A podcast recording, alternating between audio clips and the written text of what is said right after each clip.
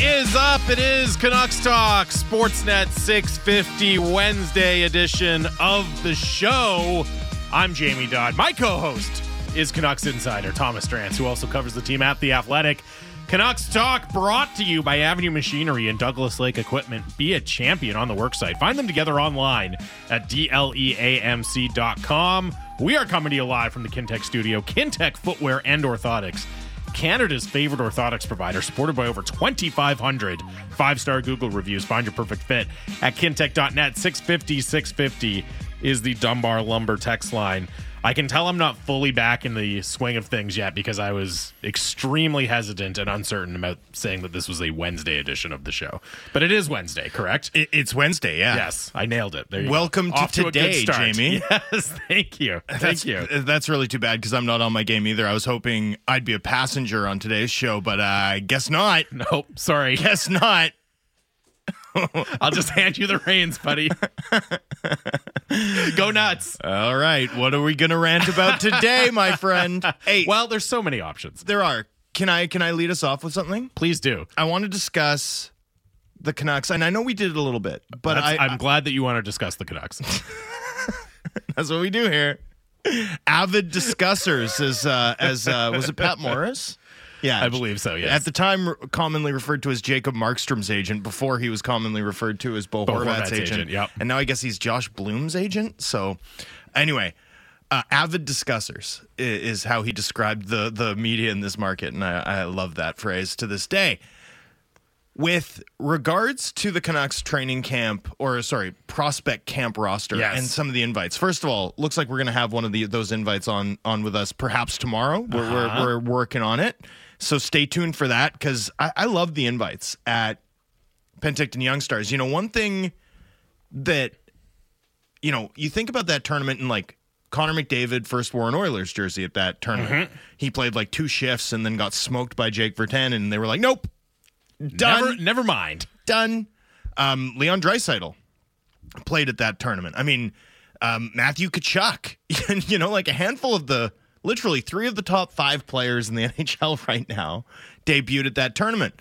Uh, in addition to like Mark Scheifele, Adam Lowry, new Winnipeg Jets captain, uh, Bo Horvat. I mean, go down the list. But the stories that I love when I think about young stars are things like Antoine Roussel. Like Antoine Roussel had sort of been in the Coast League and signed a. He was actually an injury replacement in 2011 for the Canucks, and just sort of like ran around, fought some guys, threw some hits, um, stood out, and and got an invite to main camp. Stuck around main camp for a preposterously long time, given his lack of NHL experience. Signed an AHL contract and sort of peddled that into an NHL career that ended up spanning, you know, 600 career games um, over over 18 million in career earnings. I mean, truly, like it all, it all sort of got rolling for him at at Penticton. You think about guys like Troy Stecher or, or Eddie Lack, right? Like uh, sort of unheralded, undrafted guys who debut there and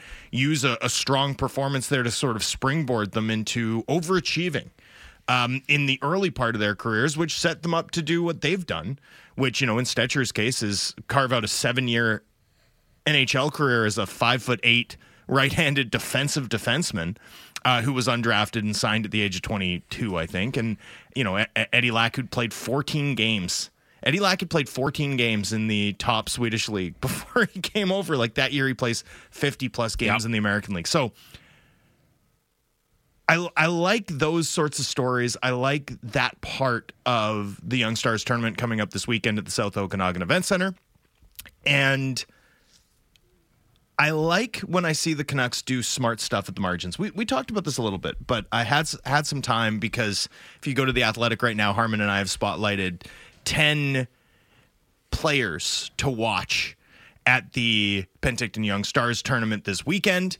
And you know, on the one hand, on the one hand, I'm about to praise the Canucks for something marginal, and, and then I'm going to come back and, and do something else that I think is a is a is a more critical takeaway from that list.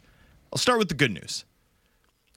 So the Canucks have three invite forwards. All of them are like six foot one or or taller, uh, heavy gentlemen in terms of their stylistic play. all of them are right-handed, which I think is interesting. So the Canucks have a type. The Canucks very much have a type in how they're filling out their Penticton Young Stars roster. One of the, one of the gentlemen is uh, Jacob Mayette. One of them is Braden Bowman uh, from the Guelph Storm. M- Might might be one of Vilmer Alriksson's teammates uh, this upcoming season. Uh, and and then one of them is um, oh my goodness, this gentleman Dalen Wakely. And across the board, as I started doing my comparables numbers and, and asking around the business, those are guys with a shot. Like those are not standard issue roster. like- fill out the roster. yeah, like fill out the prospect tournament Yeah. fodder. Like th- those are guys with a shot. Now, you know, in the case of a guy like Bowman who's been undrafted twice and is now a true CHL free agent, um, you know, the chances are still pretty remote. But if you look through, you know, some of his historical or like the historical comps for how he produced in his draft plus two season in, in the OHL, you know, you'll get not just like sometimes you do it and you get like Chad LaRose, you know, and it's like Chad LaRose was a good fourth liner, like no, no shots taken, right? Like that's a great career if you if you can get it. But like guys like Jamie McGinn, like guys who were like middle six guys, power forward types. Um Jason Dickinson, like you'll get real comps when you look at how he performed at his size, at his age in the OHL this past season, um, and that and that goes across the board for those three. I like the idea of sort of uh, you know I, I compared it yesterday to digging for change in the couch couch cushions. Almost got it right that time. And you know i think the canucks have actually taken a pretty like solid approach. Like this isn't just again the prospect tournament fodder that looks like they're kind of playing an angle here and you know me i love You love I to play an love- angle. i love seeing a team be disciplined about playing a long shot angle so i just wanted to talk about that and give them some And credit. I would connect it to, and this is something you and I focused on a lot last year, even going back to training camp, the kind of the strategy of trying to find those value guys at, at all these different tiers throughout your organization, right? At the NHL level, kind of the fringes, but then there's the class of players on the AHL the- the. Chase Wouters The. Chase Wouters, the I think Quinn Schmiemann, another one, uh, Alex Kannok Leipert, Yeah, right? Chad Who Nychuk. you're you're taking these smart bets on CHL, WHL players. You know, you're not committing a lot to them, but you're kind of building out that second tier of your prospect depth, your organizational depth. And I mean, this fits into that strategy, right? Try to find those guys, get them into your system, and it's a volume game, so do it at volume and see if anybody hits. Well, and, and don't just do it like we saw at the draft, for example, when the Canucks made those four or those three fourth round picks, right? And and two of them were like overagers with deeply inauspicious scoring profiles Mm-hmm. uh, at the college ranks, and then and then there's uh, Vilmer Alriksson, who to me is a little bit different because his dimensions are so profile, wild yeah. that you know it, it's worth to me. That's like a higher upside bet, and and I, I I'll stand for something like that all day but to do it in a way where you're actually like counting cards, where you're actually like these guys statistically have a shot. I like that a lot better than I like the we're betting on guys with hockey sense things that um you know our, our scouts like them when they were trying to recruit their more talented teammates. It's like come on, I, I, th- those are the ones that just feel very low yield. Um, this, however, feels like it's got a shot. Prob- Probably nothing, but but what worth noting. Well, and it doesn't expand. I mean, it does because you only have so many roster spots or anything, but it's not. You're not using relatively high value draft picks on it, right? It's it's as close to free kicks at the can as you get in the NHL. So why not do a bunch of it? Why not take those shots, right? For sure. And and then the other part that I wanted to quickly talk about is, you know, I think the Canucks are going to win games at this upcoming tournament because they've got an older team than than you know most. Um, and, and guys with real professional experience, guys who played together and have some built-in chemistry. Like I would expect in this unstructured environment that a group of you know 22 to 24 year olds who have actually played a, a fair bit of AHL games and have played together a fair bit will will trounce some of the guys who are directly out of college and or, or still major junior and headed back to major junior, um, which you know is how most of these teams' best players anyway are, are composed. The the rival teams. But you know, you look up and down the teams that they're facing. And it really does emphasize something I've been trying to talk about a little bit, which is the sort of path forward. Because yes, now granted, Räty's not playing, right? Lekkerimäki's not playing, Tom Willander's not playing. But even if they were, the upside on the other three Western Canadian teams' rosters relative to Vancouver's prospect system as a whole, because those teams also have guys who aren't playing. But like this is the leanest prospect system in Western Canada. And and the fact is is that the Canucks also have had the least team success over the last 5 years. And that's a frustrating mix like we're going to see Sam Honzek, mm-hmm. but it's not just Sam Honzek, it's also Coronato. Right? It's also Samuel um, or Etienne Morin, right? Like it's also Jeremy Poirier. Like the Flames aren't exactly a well stocked prospect pipeline either. And yet, you know, Räty versus Coronato, not not a hard decision for most industry evaluators to tell you who they prefer, right? Honzek or Lekkerimäki, likewise. Uh, uh, you know, it's a, it's a quick conversation. Um, you know, the Jets are loaded, like Lambert, Lambert, Barlow, Barlow, yeah. I mean, up and down. Like there, there's a bunch of guys who are really interesting playing for that Jets team. And then I don't know how the Oilers are so loaded, but they they haven't traded many of their firsts. So you've got like Xavier Bourgault, and then and then you know you've even got that Russian winger who's a, a Josh Bloom's teammate who's like outrageously productive and also six foot two. and it's just like, man, like that guy's turning pro this year. Like if that guy was coming to camp with the Canucks to the with the Canucks this year at the age of twenty, right? Like the way we were talking about Josh Bloom and we talked about him a little bit yesterday. If that guy was coming to camp with the Canucks this year, I'd be like, that guy's a dark horse to make this team. Yep.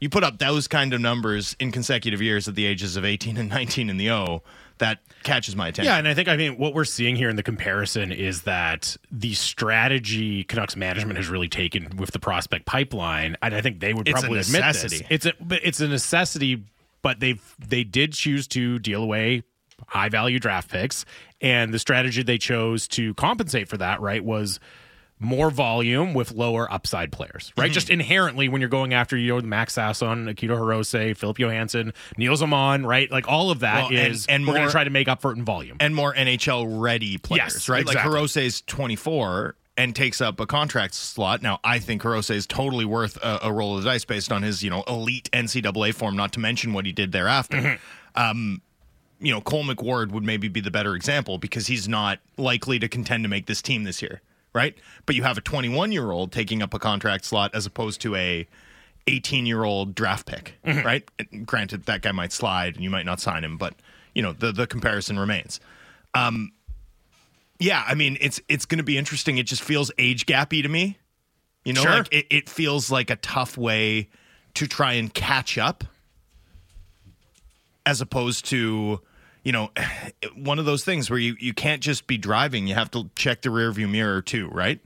Um, the low upside plays or high volume of low upside plays is what lets the Anaheims catch up to you. I think it's it's something that's worth pursuing, and they probably had to pursue it, but it's it's it's not going to compensate for high volume drafting in the in the first three rounds. You know what I mean? It's not Yeah. going to make up for having a deficit of draft picks in those rounds. or yeah, or just amassing picks and then and then using Yeah, those to do all, all kinds of business. Because you know, at the same side, everything at the same time that we say this, the other side of the coin is like, why has Edmonton made so many first round picks? yes, yeah. Why Like are they doing that? Like in retrospect, we'll be like, wow, the Oilers made four of five first round picks smack dab in the middle of McDavid and Leon Draisaitl's prime, and I think they should be rightly criticized for that. especially when you look at uh, I want to move on here just a second, but especially when you look at the impact that Ekholm had for them right away, it's like you you know you could just go do more trades like that. I know there's salary cap things going on, but like that guy was amazing for you. Go go do some more of that to help you out right now. Um, Good players are, yeah, are, good are players. good It helped a lot. Yeah. Uh, I did want to play this. It's not the most ground uh, breaking audio from Pat Brisson, but given the the situation surrounding Elias Pettersson, the perceived stakes about his season, I think it's it's so. I thought this was more interesting. Than Okay, did, well, I no, no, but it's not. It's you wouldn't call it groundbreaking, Well, but it's I call- interesting. what would I call groundbreaking? I'm playing it. I'm playing it. I'm, Yeah, I fair think it has some interest. I think anytime Pat Brisson speaks at this point, basically, even if he says nothing about Elias Pettersson, like Fair. if he's pointedly saying nothing, that's interesting in, in and of itself. I like that. So, That's a good take. um, this was from the uh, the Athletic Hockey Show podcast. Pierre LeBrun, Michael Russo talking to Pat Brisson, uh, and we'll play LeBrun's question and then Brisson's answer on uh, where things stand with Elias Pettersson and the Canucks right now. This one doesn't have the same level of urgency because he's got another year on his deal. But given the market that's involved and the passion in Vancouver, a lot of people wondering about Elias Pettersson, Yep. his next deal. Uh, I know there have been some conversations with the Canucks this summer, or you can set me straight. But what's your sense of where that's headed. It sounds like maybe Elias wants to be patient. Yes, he does want to be patient. He's excited about the upcoming season. He's excited about how things are um, going, uh, you know, recently. And he wants to absorb and make some decisions probably towards the end of the season and see how things are going to go. He's still a restricted free agent at the end of the year. So it's not like he's a UFA. So uh, he's had an amazing summer. He's ready to have a big year, and then we'll take it from here. So, as I said, not necessarily new information, right? Kind of echoing, I think, what the prevailing sentiment is, what we've heard from Elias Pettersson himself a, a desire to be patient. And we'll see where things stand at the end of the year. So I don't think what was said was necessarily groundbreaking, but I would dwell on the way it was said, right? Pat Brisson, if you go listen to that full podcast, right, he's asked pretty complicated questions mm-hmm. about things like how you balance long and short term contracts and, you know, risk for players in an environment with future cap uncertainty. And he's like, very quickly and with the polish you'd expect from you know the the first NHL agent to have ever have total client earnings over a billion dollars. Um, you know, basically runs an arm of creative uh, creative artist agency. Um, you know, he he speaks with in like he speaks staccato. He speaks quickly. He speaks with polish about things like deltas and you know um, and Yeah, balancing all these complicated things. and the risk and all that. Yeah. And then all of a sudden he's talking about Pettersson, and and right at the start of that clip you can hear it. He's like, uh, you know, and he starts picking his words close, like very carefully, and he says, you know, he's been happy with the direction, and then he stops again, pregnant pause, recently, and I think there's something there. I'm not saying there's something we should make a, a mountain out of, but just you know, on our way to understanding why. Because the other part that was interesting was what LeBrun said you and the, Canu- the Canucks talked this summer about an extension. Correct me if I'm wrong. And of course, Brisson declines to do him. so. Yeah. So I think if there, I think there's fascinating subtext. Maybe it's not cracking the ground. You know, maybe, maybe it's not going to uh, be something you need to avoid so as to preserve your mother's back. Uh-huh. But there is a fair bit of subtext there. The the suggestion from LeBrun that like you guys had talks with the Canucks and then Pettersson decided to pull the plug on negotiations this summer. Correct me if I'm wrong. Brisson declines to do so. And then in discussing Pettersson's overall posture, says he's been happy with the direction of the team, dot, dot, dot, recently.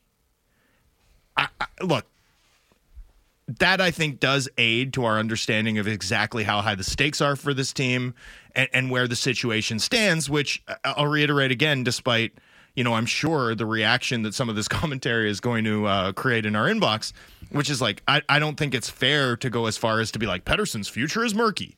But there's something going on. It's not a great sign for the team that they're not locking him in yet, mm-hmm. and in fact won't have an opportunity to really lock him in until after this season. Yeah, it's inherently stressful to have that uncertainty, right? Even if, again, and I made a, a similar point on Monday, right, when we were talking about this, but even if you think there's a very, very high chance that Elias Pettersson resigns here on a, you know, minimum midterm to long term deal, the fact that there is the uncertainty is just that's stressful when you're talking about your one of your best players, one of the best players at his position in the NHL at the age he's in. That's inherently stressful. And you know, it's not even just stressful if it's about will he dis- will he want to stay here or will he want to go somewhere else? Because the other thing that does kind of stick out to me about Pat Brisson's answer there is he's had an amazing summer. He's ready to have a big year and then we'll take it from here right? Because it's not just about does he want to sign in Vancouver or does he want to go elsewhere. It's also about what's the number? What are the terms? And as much as we can say hey, you do the deal with whatever it's going to cost to get Elias Pettersson done. Of course you do. He's that good. You don't worry about overpaying your stars. You would still rather have them on a more team-friendly deal, right? You would much rather have Elias Pettersson on 11 million a year than 12 and a half or 13 million a year or something like that. Now, that might be a, a very difficult threshold for him to cross, right? The numbers I just threw out there. But, you know, we had a question come in in the inbox earlier you know, hypothetically, if PD pops off for 120 points, you know, is a Selke finalist, Canucks make the playoffs, what does that contract look like? And those are all high bars to clear, very high bars to clear. But I Well- wonder, I wonder how much that enters into it from Pettersson's perspective. They though. are, but they're also not unrealistic. no, no, exactly. They're right? high, but they're in the realm of possibility. Yeah. Like that's that's that's a potential list of criteria that he could meet, and then yeah, you are talking about a much uh, a much different negotiating stance for Elias Pettersson, I think, and I do wonder how much is of the patience is reluctance to be in Vancouver long term, or at least you know I want to be patient making that decision, and how much of the patience is I'm going to bet on myself to do it again, and then I'll be in a much stronger negotiating position, right? And both things should give the Canucks pause and should make the Canucks a little bit nervous. Well, I think you used an interesting word in in introducing you sort of your take on this, and and that's the word stressful, right? Mm-hmm. There is value in cost certainty, Huge value. especially given this organization's repeated insistence that like we believe and have faith, and you know, just oftentimes like we've we've been in press conferences multiple times where Allvin just starts listing the core. Now, occasionally it's changed, right? Bo Horvat used to be listed regularly, and now Hronek's often listed, right? I mean, it, it's changed a bit, so. Uh, you can take some of it with a grain of salt, but like very regularly uh, after the trade deadline, Allvin will do the Miller, Demko, Hughes, Pettersson, Hronek, Kuzmenko. I believe in these players, right? They, and they just list the guys. Well, in a hard cap league, right? Having cost certainty on your best players is enormously helpful in figuring out how to surround them efficiently with a championship caliber supporting cast, mm-hmm. which, by the way, as we all know, is the task at hand for Canucks management. So having any sense of uncertainty for sure is stressful in terms of stressing the organization's ability to fill in those gaps effectively. And that's why, you know, I also, this idea that the decision on Pettersson is more about, oh, well, he's going to see how this season goes and then sign a long, it, it'll either be a long term deal or a shorter term deal, right? And that's kind of what he's being patient about.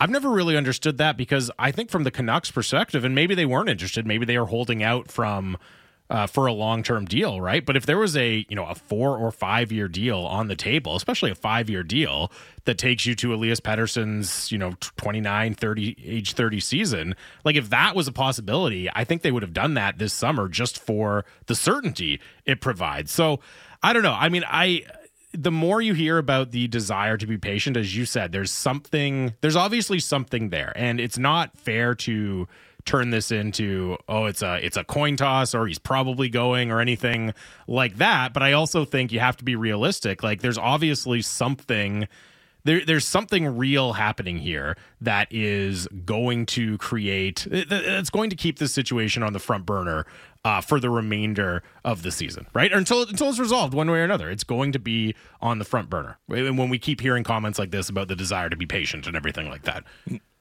No question. And as we learn in drips and drabs, right? How this decision came about, including, you know, what what I would consider to be certainly a new suggestion by LeBrun and and, and a very weighty non-correction by Brisson um, in in the notion that hey, like they talked this summer. It's not like PD came out and proactively decided he wanted to be patient. There were conversations, and this was the outcome. Yeah uh, and it's fascinating to think about what the uh, content of those conversations might Well, have been I, I, presumably, we'll hear more about it when uh, when Allvin and perhaps even Jim Rutherford uh, discuss the season Mm-hmm. and the state of the team prior to the campaign. I, I would expect we'll hear from everybody next week. So, uh, you know, we're we're getting pretty close, not just to hockey being back. I'll be in a rink on Friday, by the way. I'm very, Very excited, about it. excited. Very N- Not to quickly change gears, but also, you know.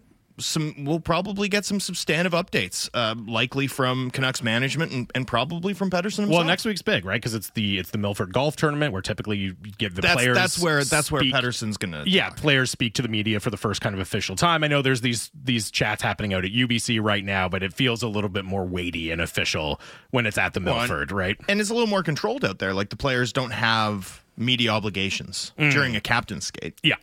You know, they, they just don't. Like the the fact is is that once you get into training camp mode, right? The the NHL CBA applies in, in a in a different way, and and players have obligations to speak, enforced like with the power of the weight of the CBA.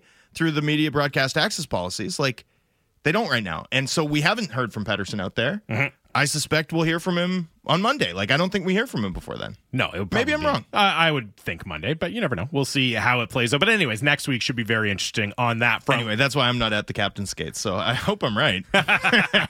Uh, we will take a break. Uh, we will talk to one of our favorites, Sean Gentille from the Oh, Athletic. Let's go. What are- Next, what are, we going to tears? I don't know. What I leave that to you usually. Yeah, I'll, I'll come up with something. By the you think of, of, the something quickly, yeah. Uh, we will do that next. It is Canucks Talk, Sportsnet 650.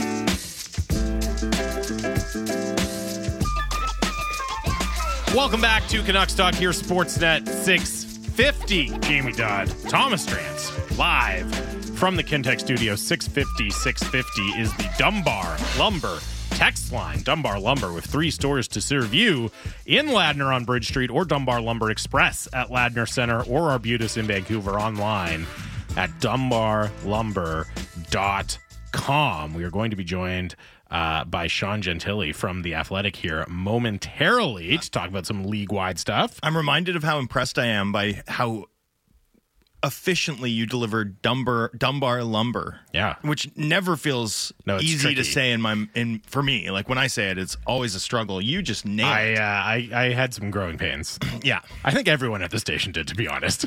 So I distinctly remember talking to some other hosts. I was like, "Ooh, that's a tough one." did you say pasta or pasta?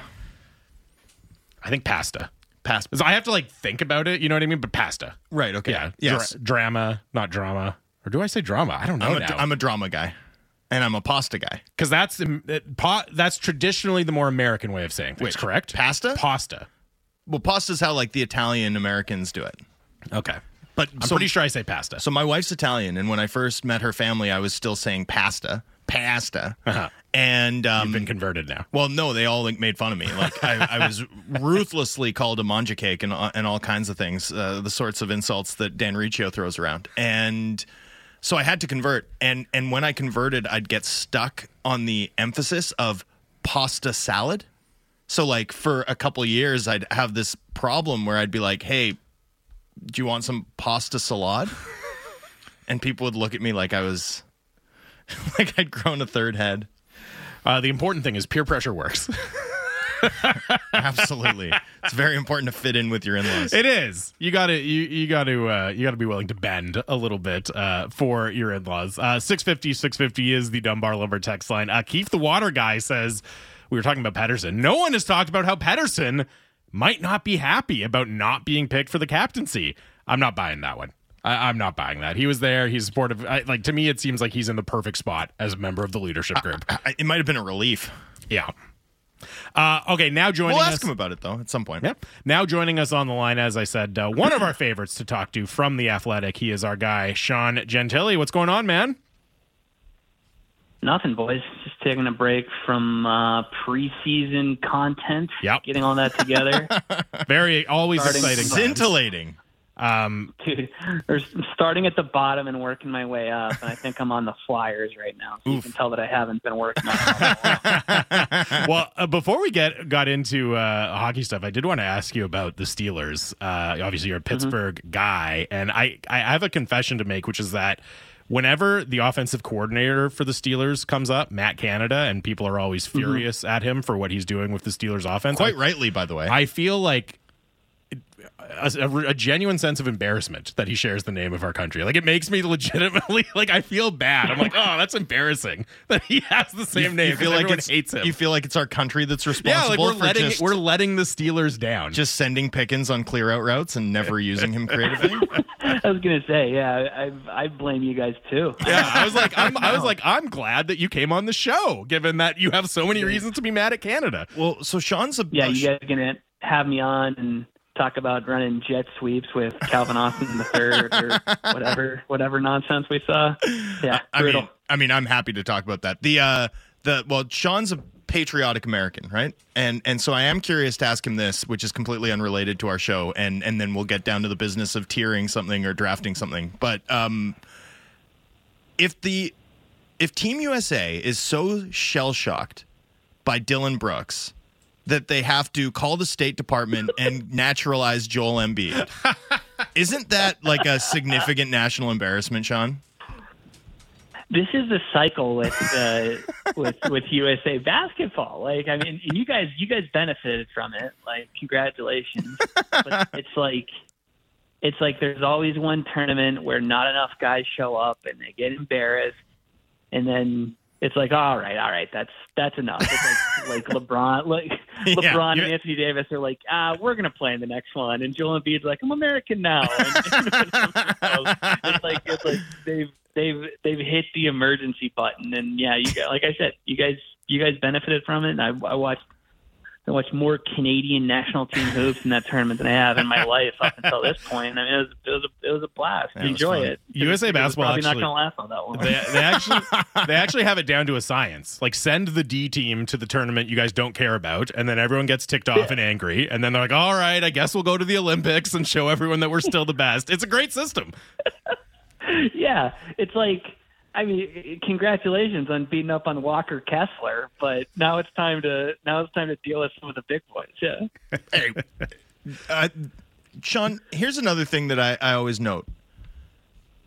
Team USA, regardless of sport, seems like it really struggles in bronze medal games. Like bronze medal games are the Achilles heel of American national teams, whereas like for Finland, like never bet against Finland in a bronze medal game, right? Like they're they're always going to win. They're always going to medal.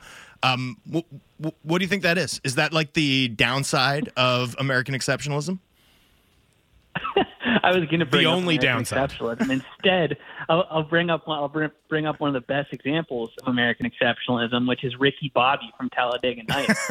I think it's the if you're not if you're not first, you're last Yep. si- si- situation where it's like, well, we're we're not, we're not winning this one. Time to time to time to lick the stamp and, and put in and, and put in the mail. Game over.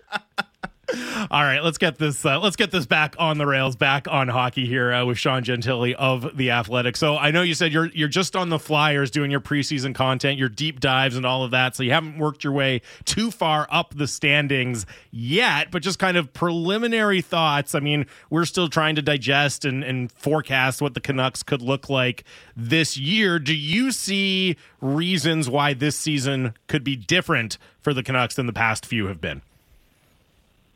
I think uh, you know I was just talking to Halford and Brough about this uh, last week. I think a full year.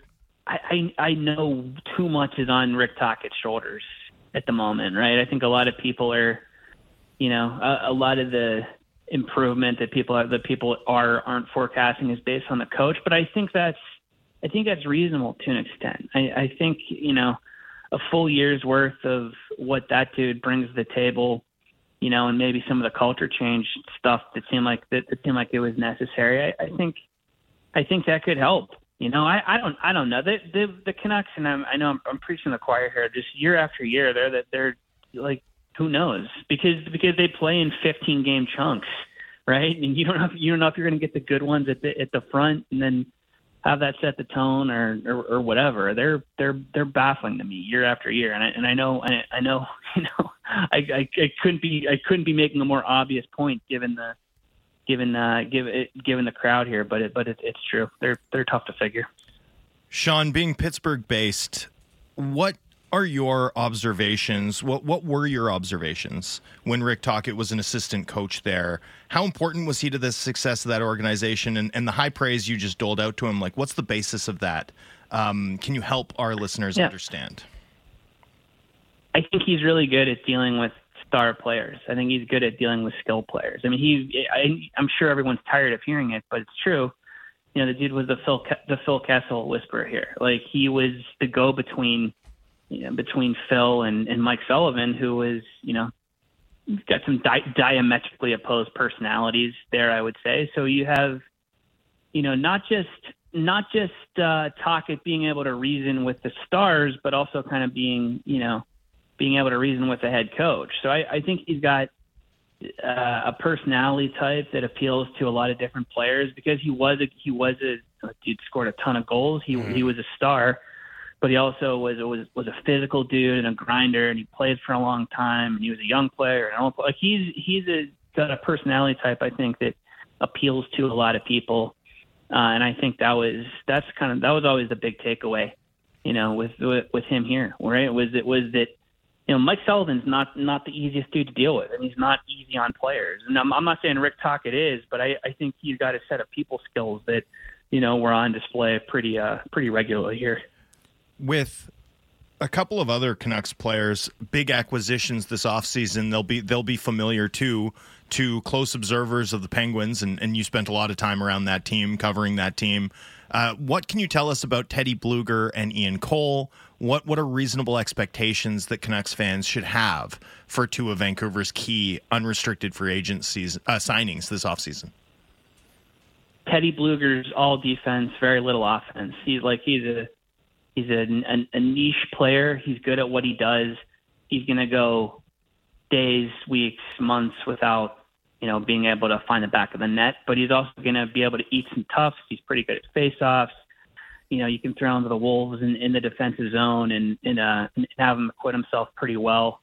Uh, he's he's fine. He's a he's a fine guy to have around.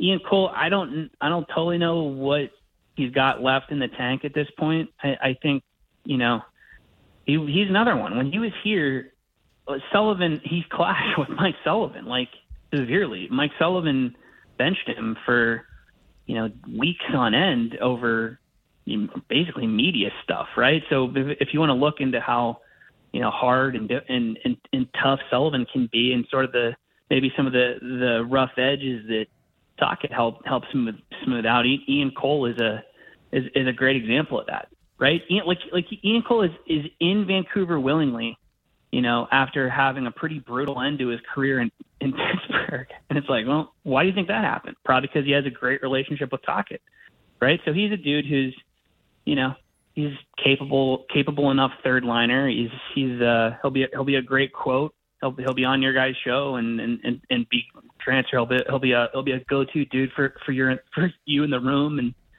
I think uh I I think that's you know the top of the list stuff for him at least. Well, one of the things with the Ian Cole acquisition, I mean, the Canucks have been looking for, you know, Quinn Hughes. He's so good; he can play with everyone, is what we say a lot here, right? And he's had success with uh, Luke Schenn. He's had success with guys that they've called up from the AHL, but they're trying to find a partner for him that can, you know, maybe help elevate that pairing as a whole. Mm-hmm. I, I, think there's a, at least a chance that Ian Cole, or a pretty good chance, to be honest, that Ian Cole starts the season playing alongside Quinn Hughes. Do you see him at this point in his career as a tier above, you know, for example, a, a Luke Schenn, or is, does he more kind of fit into that mold as, look, Quinn Hughes is, it's still going to be an example of how Quinn Hughes can have success with anyone if he's playing with Ian Cole?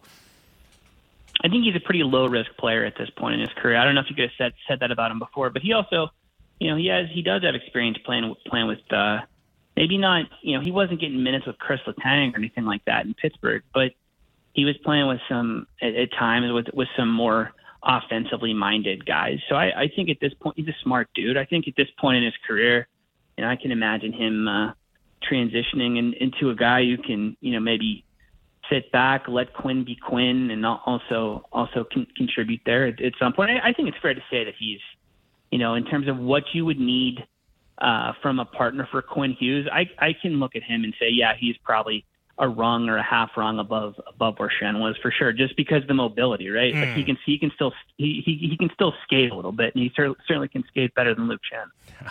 Uh, talking to Sean Gentille of the Athletic here on Canucks Talk Sportsnet six fifty. Um, you know we're getting into that stage where we start to really dig into the Canucks divisional opponents as well. And, you know, looking at the Pacific Division, look, it's the, the Sharks and the Ducks. Pretty much everyone, I think, is going to have at the bottom of the division. And maybe that keeps them out mm-hmm. of the, you know, strongest division in the league conversation. But I look at the rest of the division outside of those two, the rest of the Pacific, and I feel like it could stack up to be a very, very difficult division uh, to play in this year. Do you agree? I agree. Um, but you know, I not to gloss over what's said, but you know, I'm, what did I say? I'm on the fourth or fifth team from team from the bottom here, and I've already done two Pacific teams. Yeah. So I've, so I've like gone, I've you know gone through the nitty gritty on the Sharks and the Ducks, and those, those teams are horrific, right? So so what you want to see always in, in situations like that is just fatten up on those guys while you can. if you can, if you want to it, it, you know, whatever you deal deal with Vegas when you have to, and deal with deal with LA when you have to, and then Edmonton and whatever else. If you can handle business against, you know, because you got a lot of games against Anaheim and a lot of games against San Jose, and, and San Jose, like whatever, like this isn't a spoiler. You know, we have them as the worst team in the league, and, and probably by a pretty comfortable margin, right? So you can you can fatten up on those guys and just kind of deal with the big boys when the, when they come across your desk. Sean, just to change gears and, and talk about the big NHL news of the week, what was your reaction to the LaFair Babcock out of Columbus occurring prior to the preseason even beginning? Oh God, uh, I'm trying to think what I can say on the radio here. Hmm. Um, I don't. Were were either of you guys surprised to to hear that? Like, what, like regardless of whether it was you know, misconstrued or there was a game of telephone going on. Like, based on everything that we've seen from Mike Babcock, at least over the last five or six or seven years, you know, you hear that something like that might have happened, and you're like, okay, that checks out. That makes sense. That's something. That's something that a person that just doesn't quite get interperson like interpersonal interaction would do. That's a mm. that's a weird thing that a weird person would do. And I think above above everything else, you know, I yep. think it's safe to say, based on how things ended in Toronto, that, that, that dude has some some uh, some amount of issues, you know, in the way he deals with with, with other people at this point. So I, I wasn't all that surprised, but I'm also not surprised that it was maybe something that he thought was less weird than it actually was. Do you know what I mean? Oh yeah. Like, I can imagine him him sitting down and being like, "Hey, this is this is this is great. I'm going to connect with my players. Mm-hmm. I'm going to ask to see pictures of their wives and kids and." Girlfriends and vacations and whatever else. But then when it actually happens and, and when it actually goes down and when these dudes are actually sitting across a desk from him at potentially, you know, asking asking to go through their phones or whatever, you know, it's possible to take things a little bit differently. Like there there are there are plenty of people who are going to hear that from their boss and be like, "Uh, no. That's weird. Like I'm not I'm not going to show you my vacation pictures. That's a line that I'm not comfortable crossing. So I, I I'm not surprised to hear that at minimum there were some wires crossed, whether in how it went down or how it was communicated to the guys on Chiclets or, or or whatever. I'm not surprised it happened. I think maybe I'm surprised that we're talking about it on you know September 13th or 14th yeah. here. That's probably that's probably the big the big takeaway. Well, yeah, I mean, you know me, I'm always trying to put things into tiers or think of things that we can draft on the radio, mm-hmm. Sean. And I was thinking we could draft ways of asking to see the photos in someone's phone that demonstrate that I respect your boundaries. And then I was like, oh wait, that's going to be the shortest draft ever. The only way to do it is to like actually follow the person on Instagram or something. I like it's totally. It's one of those things where like if people offer you photos, if they want to say like, "Hey, I went to uh, I I went I went to Copenhagen last month. You yeah, want to check you, this you out? my mm. photos? You say, "Yeah, dude, great. Let's see." Like that's something that I and whatever. We're getting maybe a little too high minded with this, but like that's kind of something you earn. Like you earn the right to sit to sit through someone's phone and go through pictures of their kids or their vacations or or or, whatever. There, that's a level, not maybe not of intimacy, but like that's a level of of uh, of, of friendship or, or personal connection or whatever that you don't just stumble across with the dude who's who's your coach that you met you know 15 minutes before that that's a that's a that's a big ask and i think that's sort of again to circle back to what we said before i think that's kind of what it's indicative of. Even even if he did have the best intentions, it's it's a weird thing to ask, and it's a weird thing to expect people to be okay with. I think you just need to give people some warning, right? Like I can I can imagine a world where, as like a team building exercise, you're like, hey guys, we're all going to get together and choose four pictures mm-hmm. of your summer yep. or something important to you, your family or whatever, and you just tell us about it, right? And but like advance warning, right. so you can edit like, and select. Right? guys are if, if if you sit down and he's like, hey, let's let's go through your phone, you're going to be like, okay here's one that I'm okay with. This is like a this is like a vacation picture. Like ah, uh, here's here's one of my kid. Like I don't whatever. I don't yeah. I don't know you that well, man. Or like here's one of me and my wife. I I, I don't know. Here, here's like a screenshot like, of a of a, a, a a bad tweet that I sent to my group chat. You know what I mean? Like ah, I don't want I don't want that in there. Yeah, right. Yeah, exactly, exactly. Here or just like here's here's just like random random BS that flies around in in, in the group chat, right? Like I I don't know I was like, whatever. Like, like, what if these guys had had, had like random? How how crazy would that be if they had like random pictures of Babcock on the, on their on, on on their phone that they were throwing through the throwing through the meme template on on GroupMe or or, or something. Now then, then stuff really would have hit the fan. Oh man. Uh, okay, before we let you go, Sean. Um, Dubas with the Penguins has he's had the off season. He's made a fair number of changes. How uh, what are you what are your expectations for the for the Penguins for the season? So we just we had we just had to update. So for our, so for our season preview stuff, the Athletic, it's all kind of filtered through Dom Luszczyszyn's you know net rating model and, and the. Oh, and the we just call it Dom's model on this show. you everyone will understand what you mean. In fact, it's a long running I always joke. like I you know what I always I always like saying his name just because it's just to show off. Like, I, I know how I know how it's pronounced, so I want everybody to know that I know. yeah, you want to mix in Um, a consonant salad? Cool. yeah, can I may, may I please buy a vowel? Yeah. Um, he uh, so he's got the he's got the Penguins right now as a 97 point team, Yeah. up from you know an 86 projected last year, and I think that's a significant jump, and I think that that's you know. Uh, th- that's a testament not just to going out and adding adding Erik Karlsson because you know it's a that's whatever a, a five star you know high profile move it's about going out and realizing what part of what that team's other problems were last year, which it wasn't just offensive generation on par with Erik Karlsson. It was having competent forwards in the mix and having, you know, being able to throw out a fourth line that, that wasn't going to get you killed. And I think that that's a big part of what Dubas has done, aside from the Karlsson stuff, is adding dudes like, you know, Noel Acciari and Lars Eller and like names like that that are that are nothing special. They're they're fringe NHLers maybe in in, in some points, but they're also better than what uh, Pittsburgh managed to roll out there for most of last season. So the end result there, yeah, is you know, if, are they going to be a hundred point team? I don't know, but I but you know, I'd be shocked if they weren't fully in the mix. You know, at the top of the wild card picture, and or you know maybe third seed in the in, in the Metro. I think that's well within reach based on the work that they've done this year. Uh, our regular listener and compulsive bad take haver uh, Tanbeer has texted in vouching for Penguins plus 750 to win the Metro division. And I'll be honest, as as as sick as it makes me to my stomach to think, hey Tanbeer, you might be onto something. One thing I like to do when looking at an NHL offseason is simply follow like which teams actually added a no doubt Yep. about it impact top of the lineup mm-hmm. guy.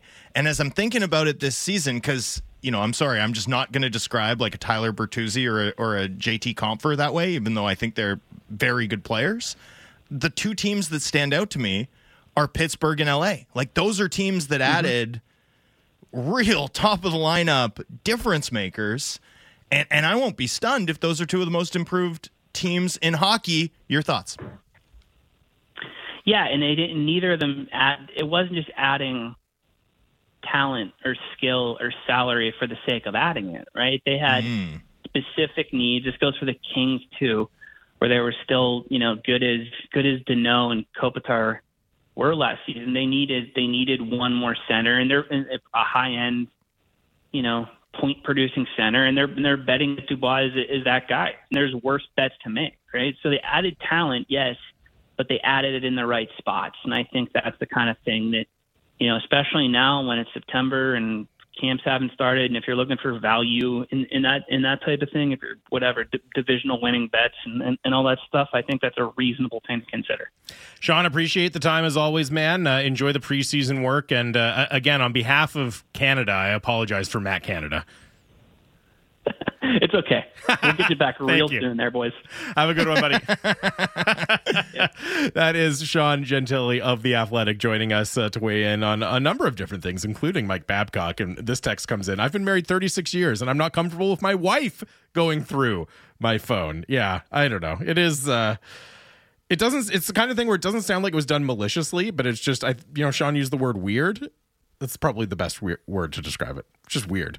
Yeah, It's just I- a weird thing. I just know, like, do you really want to sift through all my losing same game parlays? Like, you can, Absolutely not. you can. Just like, I don't know why you'd want to.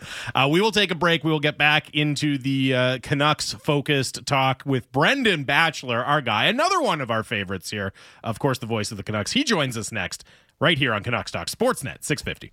Hitting the most important topics for Vancouver sports fans. The People's Show with Vic Nazar. Subscribe and download the show on Apple, Spotify, or wherever you get your podcasts.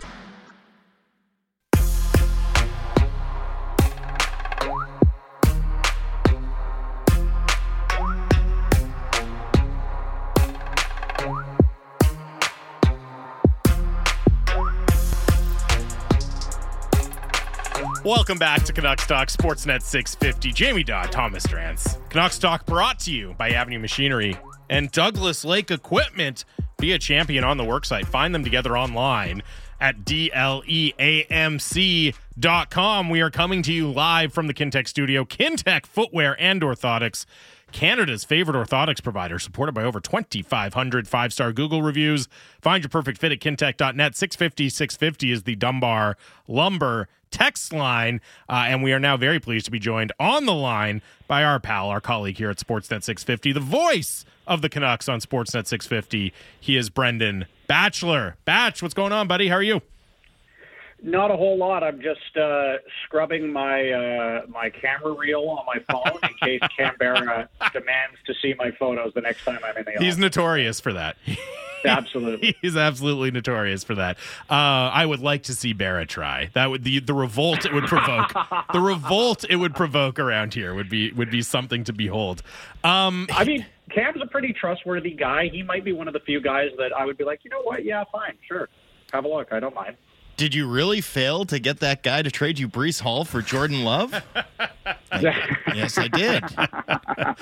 Uh, so I that mean, was your Puckdoku score yesterday. Like, come on. how's it feel to be back at the rink, Batch? And if I'm not mistaken, you're calling a game. You're calling Young Stars on on Friday, right? You you must be pretty excited. Yeah, just over 48 hours from being back in Let's a booth go. and back in a rink with a real game. So, uh, yeah, looking forward to it. It's the Young Stars is always um, it's a great way for many people to kick off the season.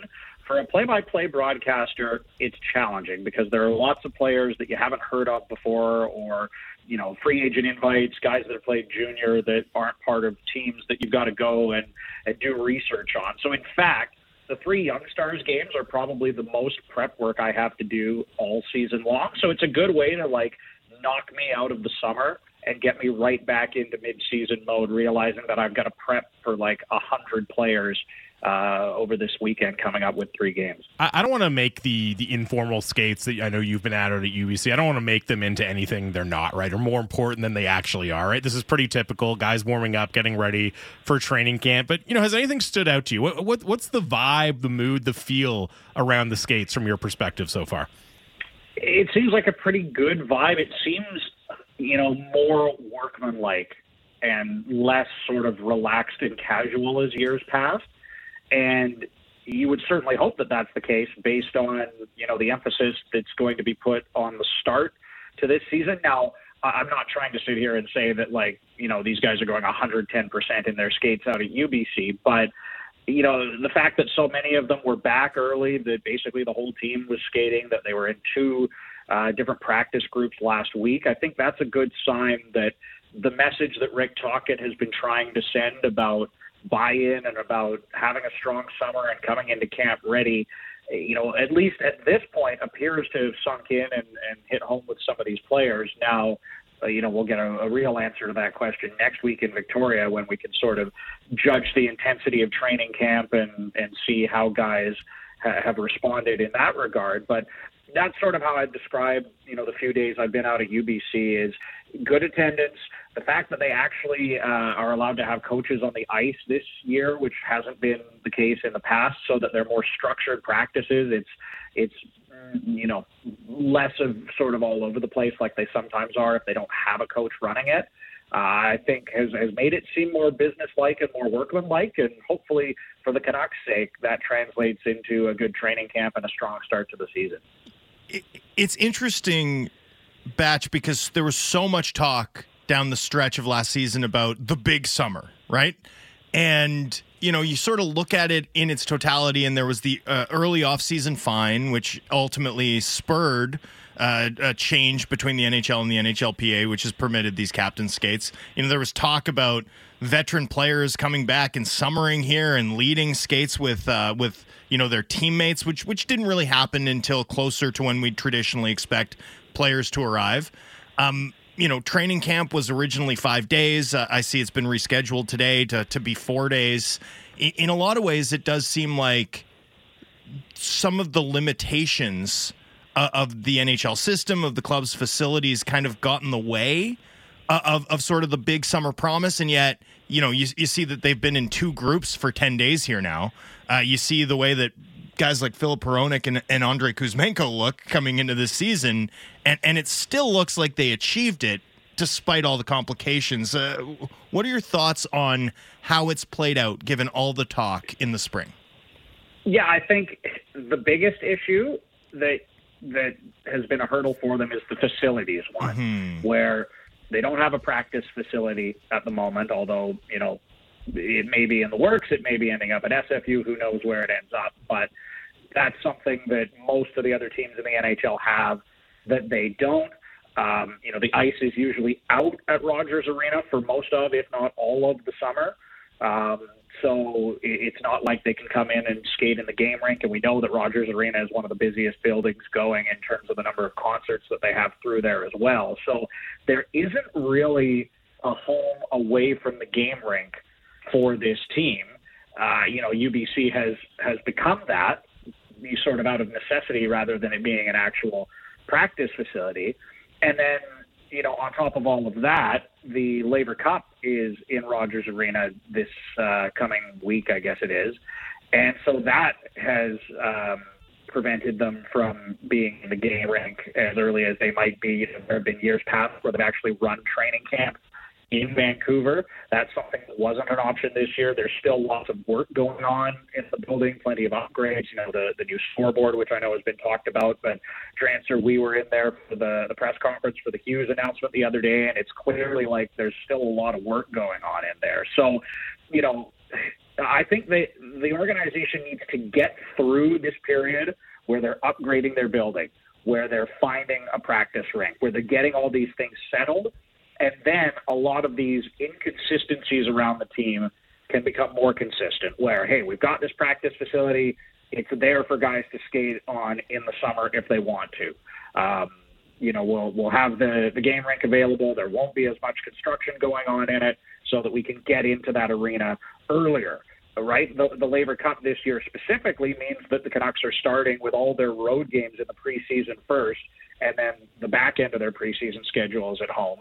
And then, of course, we know they're playing one home game and then going out on the road again early in the regular season, which is also a challenge. And it's also part of the reason that they've struggled out of the gate over the last few years is they haven't really been at home much early in the season. So, you know, these are things that organizations have to go through where they have to upgrade things. You know, they need to get their practice facility. They need to do the work on Rogers Arena as a, you know, nearly 30 year old building now. Uh, and once they are able to do that, you hope that this can be sort of solidified so that it gives the team, you know, the coaching staff, the players, the staff around the club the best chance to do their jobs to the best of their ability. Well, I, you know, you you connected it there to the the issue of a good start, and I kind of wanted to follow up on that batch because we tend to talk about the bad starts of the last couple of years as you know failings on the part of the players and the coaching staff, and I'm, I'm not excusing them from accountability, but does the all of the things you're just talking about, right? The facilities and the training camp stuff, does that play a bigger role in how the team starts than you know maybe we tend to give it credit uh, for over the last couple years?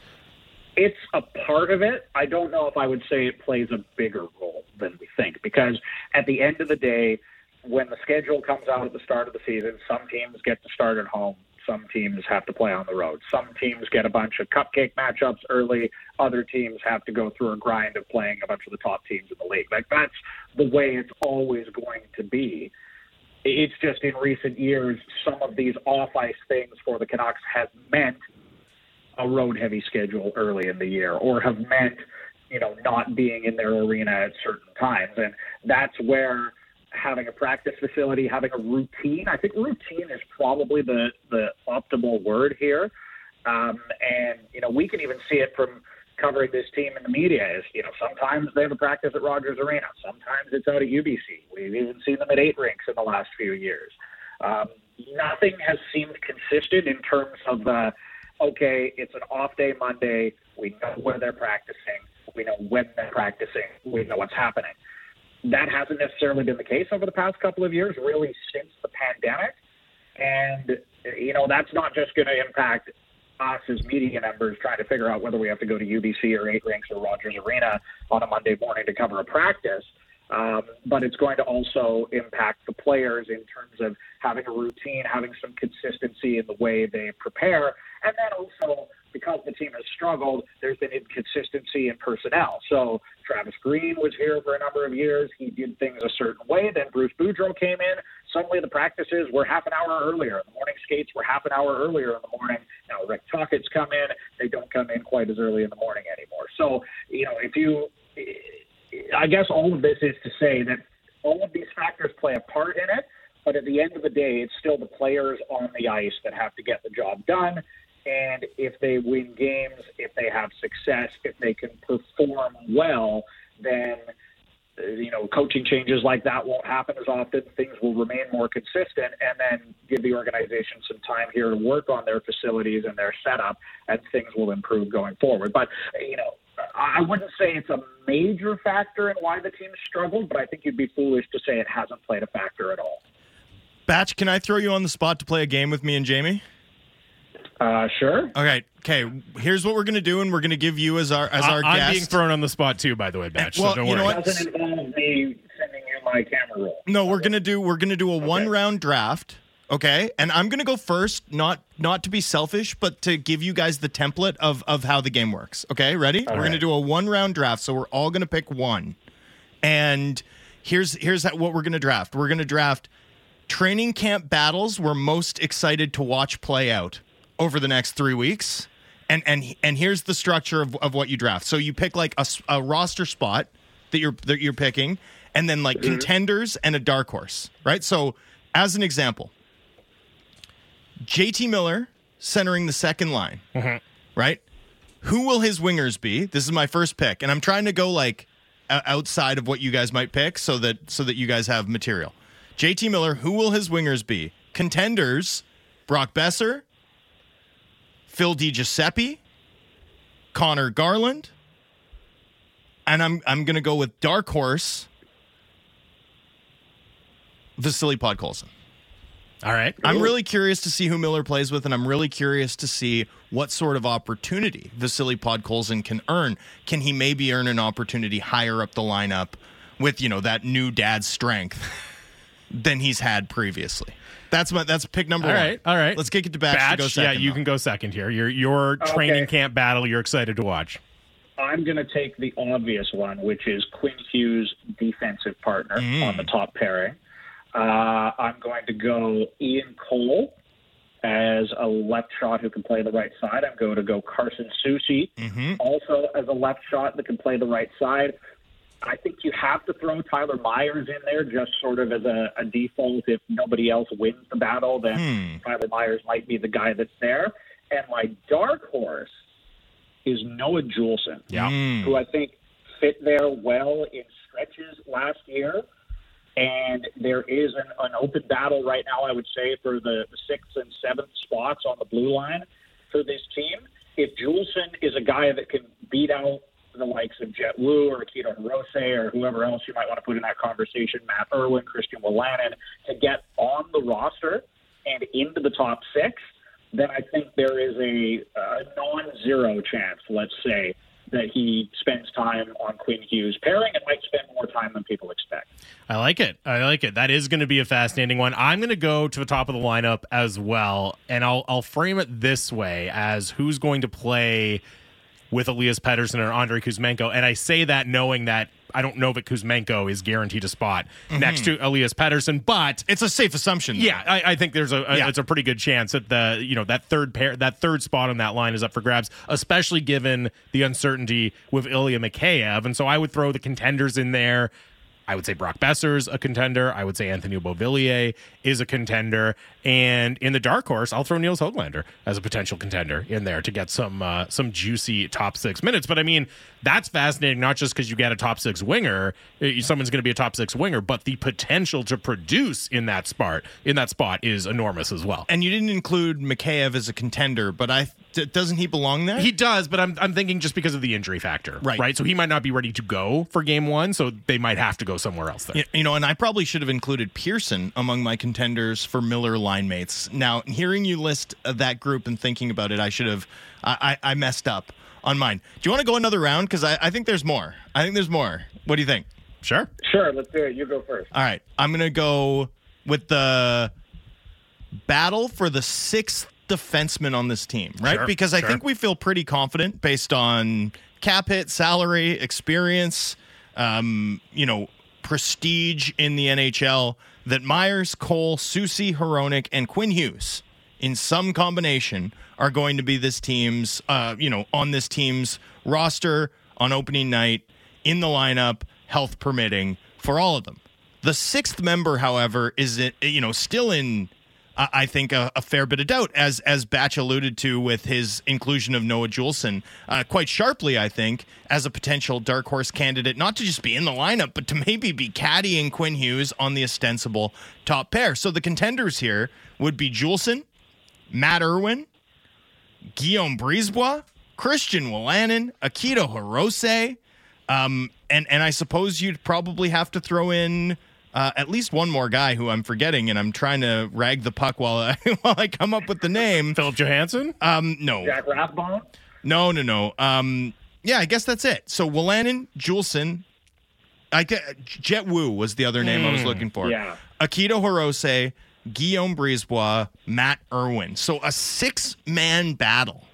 How do you guys handicap that? Batch, let, let's uh, let's pause the draft briefly. How do how would you Yeah. handicap the crowded battle for the sixth spot on Vancouver's opening night blue line? Yeah, that's a hard one. Uh, I think Irwin's going to be on the roster, but I don't know if he's going to be in the top six. Like he, to me, seems like a guy that is the perfect number seven, where he's 35 years old, he's a veteran player. He can jump into the lineup when you need him. He can play in certain spots. You can use him on different pairings. I don't know if he's in the top six though. I- would say that Christian Wolanin might be the front runner Yeah. right now hmm. just because of the puck moving ability for what he showed last year in in the opportunity to get into the lineup. Like if, if I'm as of right now, let's say we're skipping preseason, we're skipping training camp, we've hit fast forward, and the first game of the regular season's tonight, and you're putting me in Rick Tocchet's shoes to pick six defensemen to play. Christian Wolanin's the guy I'm putting in on night one, and then you'd go from there and see. But you know that that's how I look at it now. But I think Akito Hirose certainly has a good chance to be there. I already alluded to Noah Juulsen. It's entirely possible that Irwin himself actually does start the season in the top six. So uh, you know the the battle is going to be fascinating because I don't think it's obvious. Um, but that said, I, I think it probably will be Wolanin, or at least that's how I would handicap it right now. What's your next uh, your next training camp battle you're going to pick? I'm going to look at the backup goaltender. All right. Uh, because we know that Spencer Martin uh, had some struggles last year, but not necessarily in a backup role. It was when he was thrust into a more serious role as Right. a starter slash co-starter with Collin Delia when Demko went out.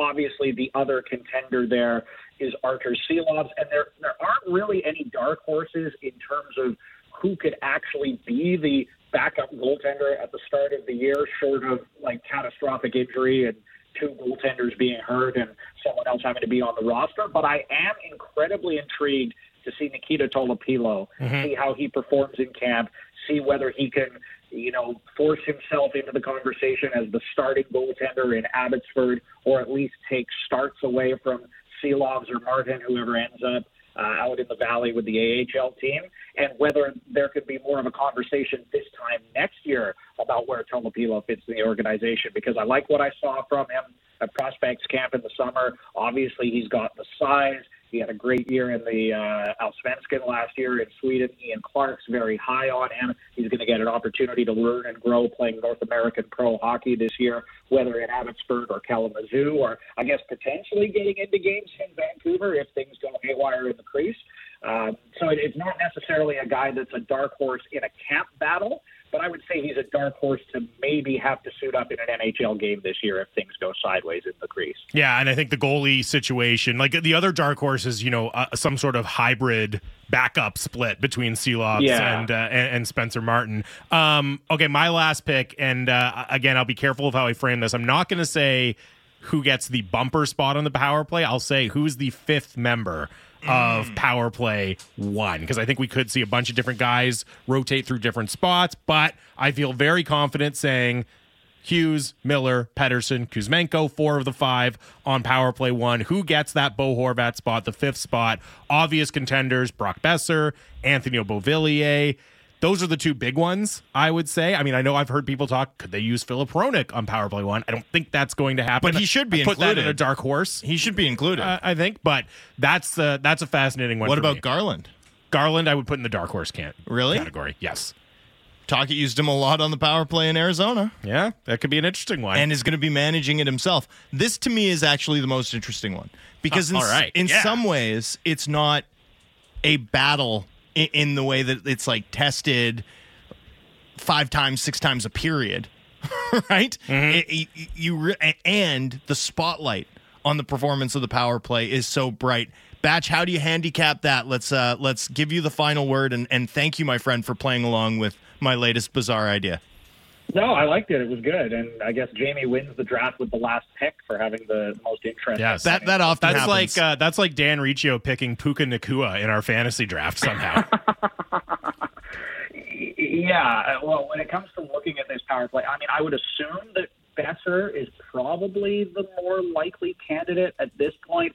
I would like to see Hronek there. Um, it, it might be a, a dark horse kind of thing, but with the shot that he has, you know, understanding that he has the ability to quarterback a power play too. So obviously Hughes is going to do that, but you've got another guy that's good at moving the puck, has a good shot. You know, I, I'd like to see that, but I, I would assume anyway that Brock Boeser would be the, the sort of front runner to have that opportunity off the start. I guess it sort of depends who you're putting where. Like if we're talking about net front, you know, do you have to talk about Tanner Pearson as an option there too? Because he's played the net front in the past. Um, that's sort of going to depend on not just what Rick Tocchet thinks, but what Daniel and Henrik Sedin and Sergei Gonchar think, because they're going to be involved in the power play. So we might see some some things that we're not expecting on the power play because there were a, few different cooks in the kitchen this time around. But I I would imagine that Boeser's the front runner, and then you have to look at uh, other skilled guys that could contribute, like Nils Höglander. You know, could he be in the mix to be in the conversation there? I think Garland and Beauvillier are, are both good suggestions as well. And um, there is also the possibility that they try to spread their top guys out over two units to to mix things around a little bit more rather than you know loading up one power play unit, which is not the way I would do it. But I think it is a possibility based on the number of options they have in terms of how they want to set up their power play. Uh, Batch, just before we let you go, can you confirm you are the uh, you're the last word on Canucks player pronunciations? Can you confirm that it Okay. is Pius Suter? Pius, Suter, Pius. yeah. All right, there Yeah. we go. I wanted to get that on the record. All right, Batch, appreciate it, man. Uh, can't wait to hear your call of the young stars. It uh, it doesn't feel like hockey season until I'm listening to you on the radio, so I'm excited.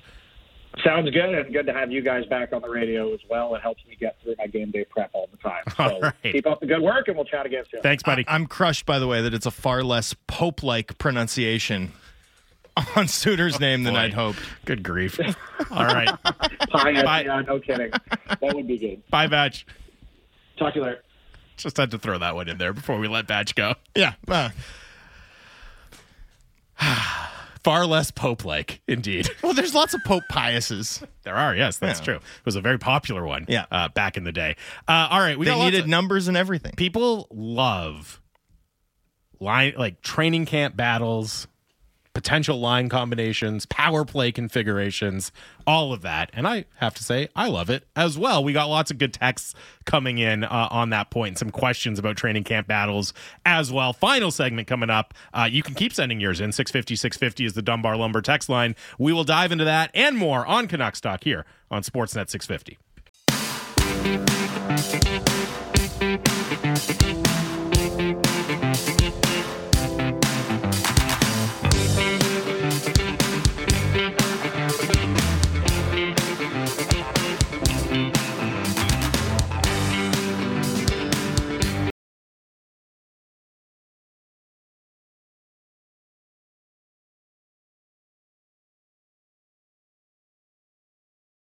Dunbar Lumber text line. Dunbar Lumber with three stores to serve you in Ladner on Bridge Street or Dunbar Lumber Express at Ladner Center or Arbutus in Vancouver online at dunbarlumber.com. We were talking about, uh, well, we were drafting, not just talking. No, it's much fancier than that. We were drafting.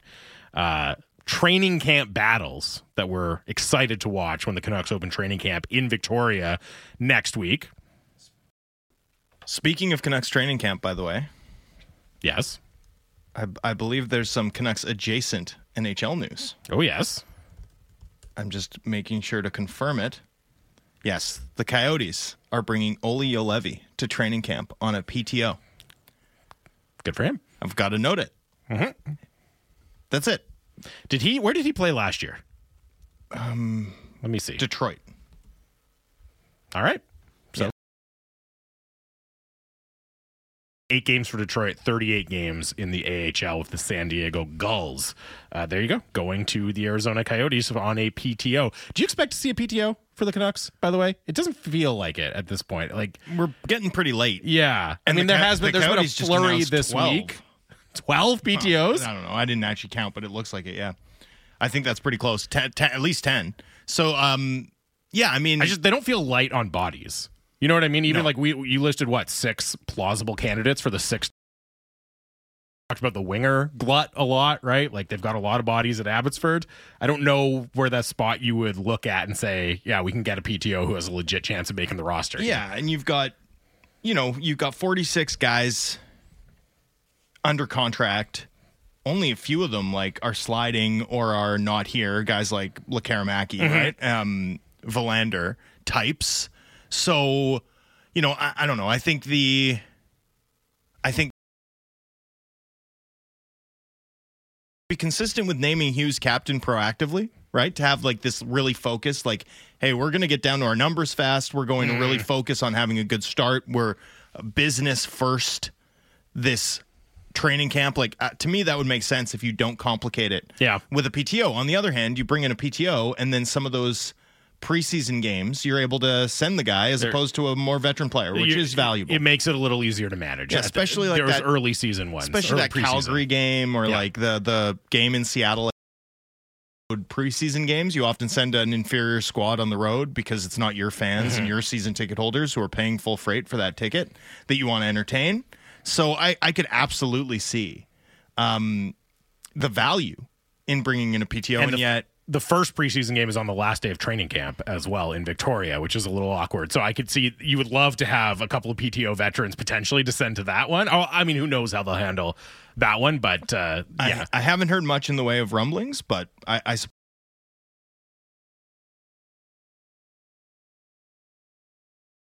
comes in. How is the PK not picked for the draft? He says it can't be as bad as it has been in the last few seasons.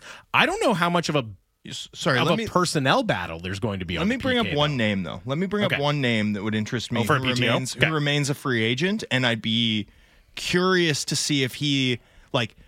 It, it can go late with a guy if they remain unsigned.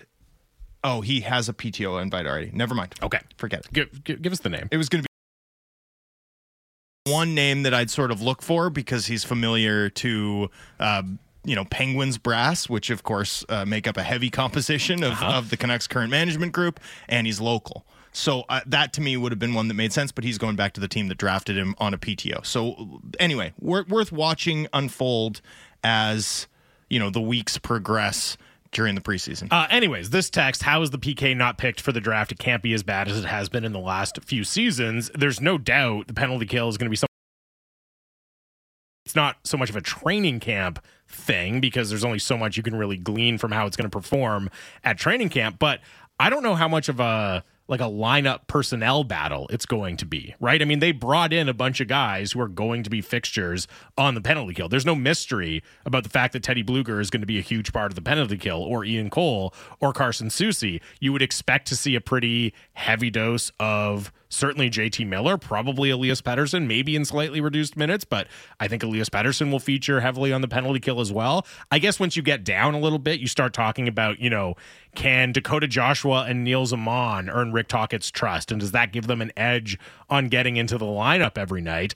But it just feels like in terms of who's going to eat the bulk of the minutes, the bulk of the shorthanded minutes for the Canucks this year, I feel like we have a pretty good idea already of, in an ideal world, who that's going to be. It's going to be a lot of the new additions and the mainstays from last year, too. Well, and so I don't know that a lot of had all other Canucks defensemen by 30 minutes. 30 minutes. Four on 5 Mm-hmm. After Tocchet and Foote took over the penalty kill. Do you know who it is? Who? Tyler Myers. Yeah. So, you know, as much as like, do you really think they're putting Soucy Cole out there as as like the top, like first guy over the board, first pen, first minor penalty of the year? So, uh, assuming Myers, Myers doesn't take it, do you really think it's going to be Soucy? Those guys. Uh, that's what I think. I would think Myers I and Cole. I would. That's just a guess right on now. their strong yeah. sides, right? And Yeah. then and then like Hughes with the other one on on the right side. I mean, that to me would be how I'd sort of handicap the front runners, but you don't go from leaning on a guy that much more than all of his teammates to not having that guy be at all a part of your penalty kill. Like M- Myers is going to be a factor for sure. Well, and and, think- and by the way, so are Pettersson and Miller. That's the thing, right? Because they were leaned on as well, and they might eliminate their role on the penalty kill. and they scored an, They did, a wild yes. amount of goals. Like the Canucks penalty kill was productive, like genuinely productive in terms of being a offensive threat for the Canucks once Tocchet took over last season. In fact, you know, I think if you just isolate, like Tocchet only coached what thirty ish games or, or something like that. I mean, thirty games. Um, so the Canucks played thirty six games under Rick Talk. to look at penalty kill goals for, um, you know, only the Minnesota Wild and the Edmonton Oilers scored more shorthanded goals than the Canucks did in Rick Tocchet's 36 games. Just isolate, like they scored 12 goals in 36 games shorthanded. That's an unreal number. Only the Wild and the team that employs Connor McDavid, the best against the grain attacker in the history of the sport, sorry, Pavel, scored more. Yeah. It's wild stuff. Yeah, that's pretty impressive. So they're going to feature into it. So yeah, I mean, like the texter's point, of course, it's going to be a talking point and something to watch. But again, from a personnel perspective, I'm not sure how much, uh, how much drama or how much uncertainty there's going to be. Uh, Kevin from Calgary texts in, why would Wolanin play with a healthy D? The org clearly aren't the biggest fans with him being in the AHL until it was absolutely necessary to bring him up last year. That's from Kevin in Calgary. And that's an interesting point. AHL last year, but it did take him a while to earn that call up. Now, having said that, he also acquitted himself really well at the NHL level under Rick Tocchet. So I wouldn't be surprised if he's somebody who's been able to change how the organization looks at him, at least a little bit, who's been able to improve his standing with the organization. And there's a very clear path and a very clear need for his skill set in this lineup, as we've talked about. So I think that for me kind of outweighs what Christian Wolanin uh, starting opening night with Tyler Myers on that on that third pair potentially. I don't think that that, that experience from last year is going to prevent him from doing so necessarily. No, I mean, here's the thing to remember, right? Is we all get excited about the young guy with potential at training camp, but you know, the NHL is not like the NFL. Right? Where like rookies come in and just destroy hmm. right off the bat on an every year basis. Like NFL players are drafted at the age of 22, 21. Some are drafted at 25. Yeah. Right? Whereas NHL players are drafted at 17. I mean, even for an Akito Hirose type, you know, who is at the age where he might be drafted in the NFL, every year these young guys who don't have the NHL experience come in and you know, I don't want to be as dramatic as like have their lunch you know, money stolen by veteran players, pretty much that's what happens, right? Like guys who are regular veteran NHL players are so so good. They're so so good.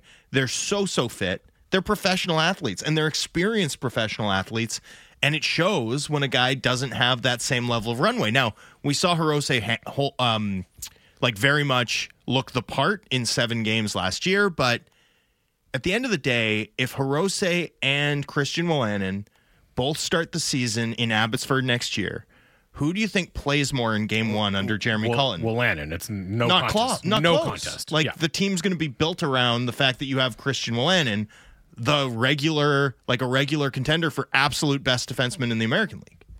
Like, uh, so you have to remember that and and remember that it's instructive in terms of how it'll actually look once you know scrimmages become intense once the competition ramps up once teams are in preseason mode and, and sort of late into the preseason when veterans are really trying and trying to get their legs and, and the competitive intensity um, you know sort of crescendos th- that's when a player like Wolanin's going to separate himself. That's when you know the and now Christian Wolanin, because of the pandemic and everything, his games played as a pro isn't as high as you would think, considering he turned pro in 2017. But he's still played 86 games in the NHL and another, you know, 150 something like that in the AHL. So he's got a fair amount of pro experience and that gap between you know just the pro experience between him and Hirose that matters right that matters a lot when uh, you're trying to break in break camp with a team and earn the trust of a coach and again it's not as if he's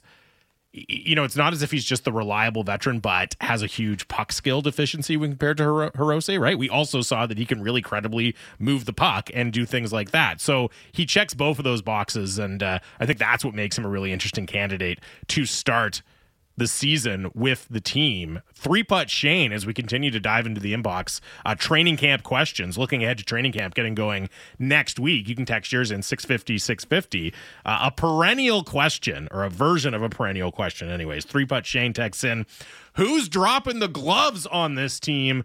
Who cares about lines? Lines are switched throughout every game. That's from three putt Shane. I always frame it. I'm not concerned with who's dropping the gloves, but I think it's absolutely fair to be concerned about overall team toughness and especially team toughness at the top of the lineup, right? Because you can fill in the gaps in team toughness at the bottom of the lineup, or you can, but those aren't the guys who are playing big minutes in key situations for you, right? So, you know, who's dropping the gloves? Not the way I would frame it, but is this team tough enough? Is this team physical enough? I think that's a very fair question. And who steps up in that regard is a very fair question going into training camp. Well, you know, it is in some ways, but also it's worth noting that the Vancouver Canucks had the fifth most fighting majors of any NHL team last year. Mm-hmm. So it's not like this team was unwilling. But I think that that gets to the difference between And b- by the way, they're, they- they're separate questions, right? Who's willing to drop the gloves, and is the team like? Do you have people who are willing to drop the gloves, and are you a tough team? Are different questions. Absolutely. Well, for sure. I mean, there's no question about that, uh, especially because, you know, for example, would you call the Canucks a f- tougher team than Vegas? No, of well, course well, not. they fought 20 more times. yeah, Right? Um, would you call the Canucks a tougher team than Carolina? no. Because Carolina had the fewest fights in the NHL. Um, LA No. also barely got to double digits in fights. But whereas like the Canucks, the Wild, the Flyers, the Senators, and the Tampa Bay Lightning are all between 34 and 37 fighting majors assessed last year. The six, the, the Canucks are closer to number one than they are to number six. Like they're really in a gap of, or in like a group of five teams that That fought a lot. that fought a fair bit. Um, JT Miller fought multiple times, right? He fought Kempe, he fought Soucy. Um, you know, obviously they had Luke Schenn last year, which which caused their numbers to swell a bit. Kyle Burroughs was Kyle sometimes seemed to be looking for fights. Sheldon Dries dropped Okay. the gloves. Sheldon Dries might be the best middleweight in the league. Which was fantastic. Dude is tough. And then you've got Dakota Joshua. Um, we've occasionally seen Tyler Myers drop the gloves. So, you know, for me anyway, this is not something that I think the Canucks should be too worried about.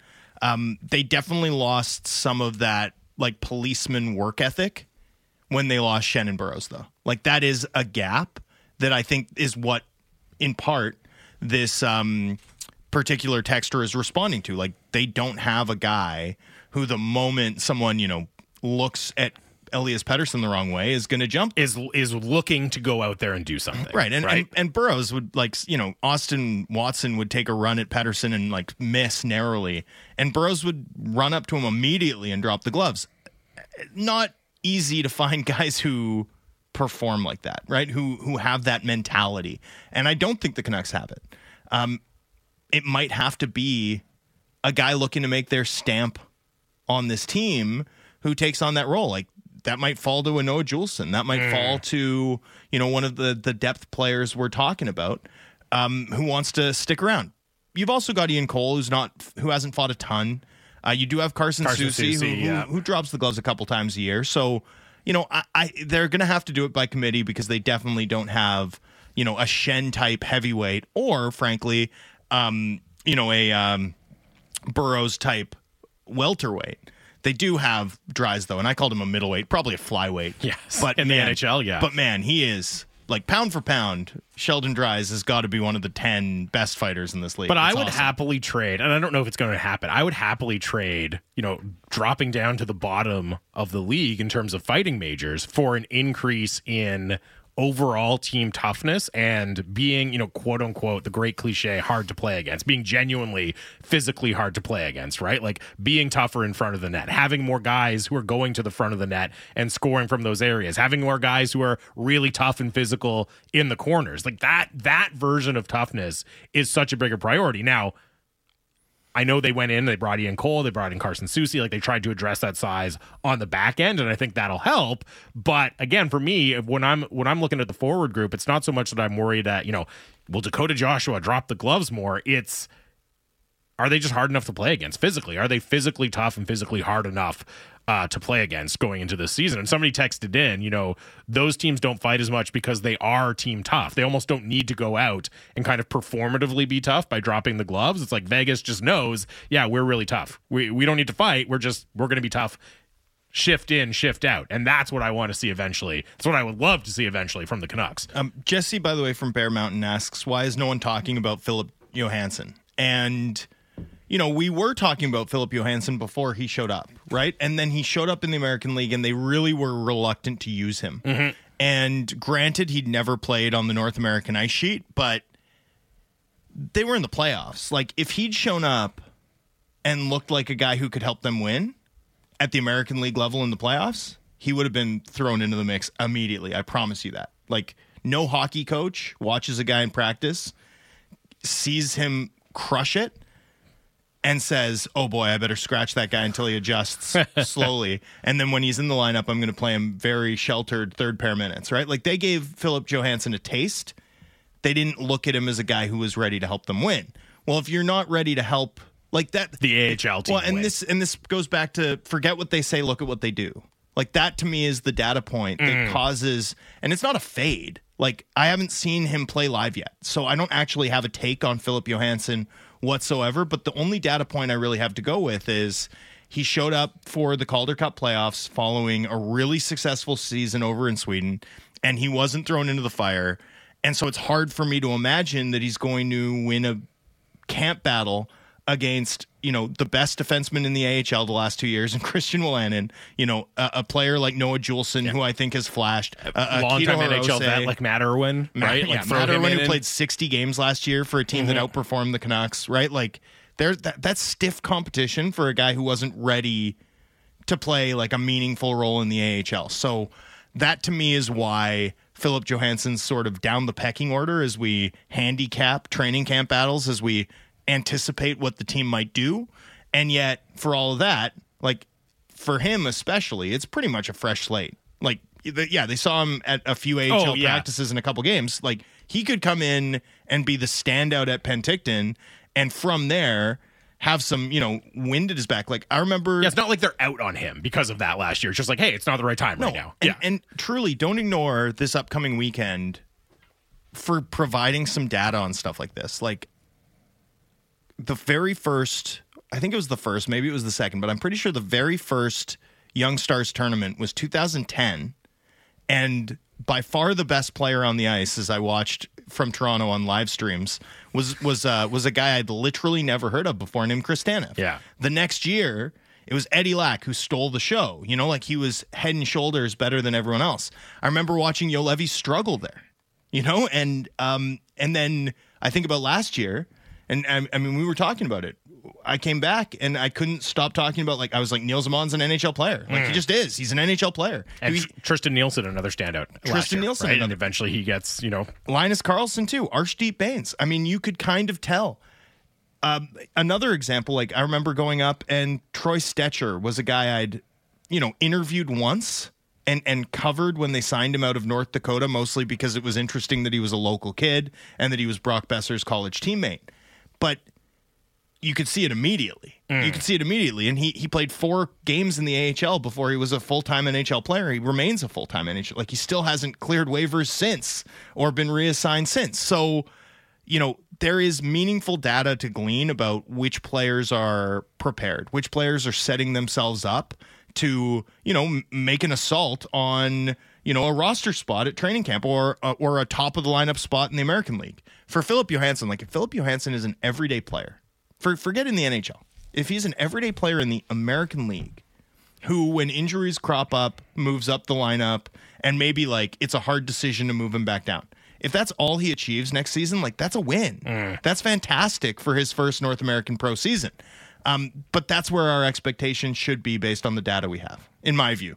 Uh, he could change that though. Like I could be st- sitting here on Tuesday of next week and being like, "Oh boy, watch for this guy." So uh, really a blank canvas ahead of him. But uh, but I think that's the reason why he sort of seems to be on the outside looking in. And again, it's just a pretty crowded picture at the the, the Super the, crowded. but from the bottom of the NHL roster to the top of the AHL roster on defense is there's a lot of bodies. There's a lot of plausible names there for the Canucks. So somebody has to kind of drop out of. Uh, uh, of those rankings and end up towards the bottom of the AHL roster. Uh, Tambier texts in, I think, building off your point about Johansson and how he looks. Really interesting tournament coming up for Danila Klimovich, given the years of his age, but also the years of AHL experience. The two years of AHL experience he has under his belts, how he looks in an environment like this one in Penticton is going to be fascinating. when I saw him at Penticton last year, it was the first time I ever saw it. Right? I mean, so much of what I've heard with Klimovich, even from the scouts that like him, you know, the the the shot, like I'd never seen it all come together. You know? And then in Penticton last year, there were all these pop passes. He found instant chemistry with Nielsen. Um, his offensive awareness, the the potential that caused him to be, you know, the the 41st overall selection at the 2020 NHL draft, like it it, it all of a sudden was apparent to me. And then when I saw him play in Abbotsford a couple times last year, it it no longer was. Like it mm-hmm. was different again. So, you know, I expect him to dominate at this tournament, but I saw him dominate at this tournament last year. So for him, yes, this is like a, a nice opportunity to start the season off on a good foot. But what I want to see is more like I want to see him get a meaningful opportunity with NHL players in the preseason, which by the way is an opportunity earned at an NHL training camp, but I want to see him be at that level. I want to see it be a hard decision for them to cut him, and then I want to see him sustain like that level of production and creativity and by the way discipline because that's one of his one of the drawbacks in his game for like months on end in the regular season. And season. speaking of earning opportunities, earn a really big opportunity at Abbotsford, bigger than he has had in the last couple of years. Understandably, that he hasn't had in the last couple of years, but it's time to claim that role at Abbotsford. top line PP1 Yeah. that that should be a baseline expectation for him uh, without doubt. Uh, we got to go. We will be back. Continue to look ahead to training camp and the Young Stars tournament tomorrow. Uh, up next, I believe, is the People Show with Bik Nijjar. Keep it right here. It is Canucks Talk, uh, Sportsnet 650.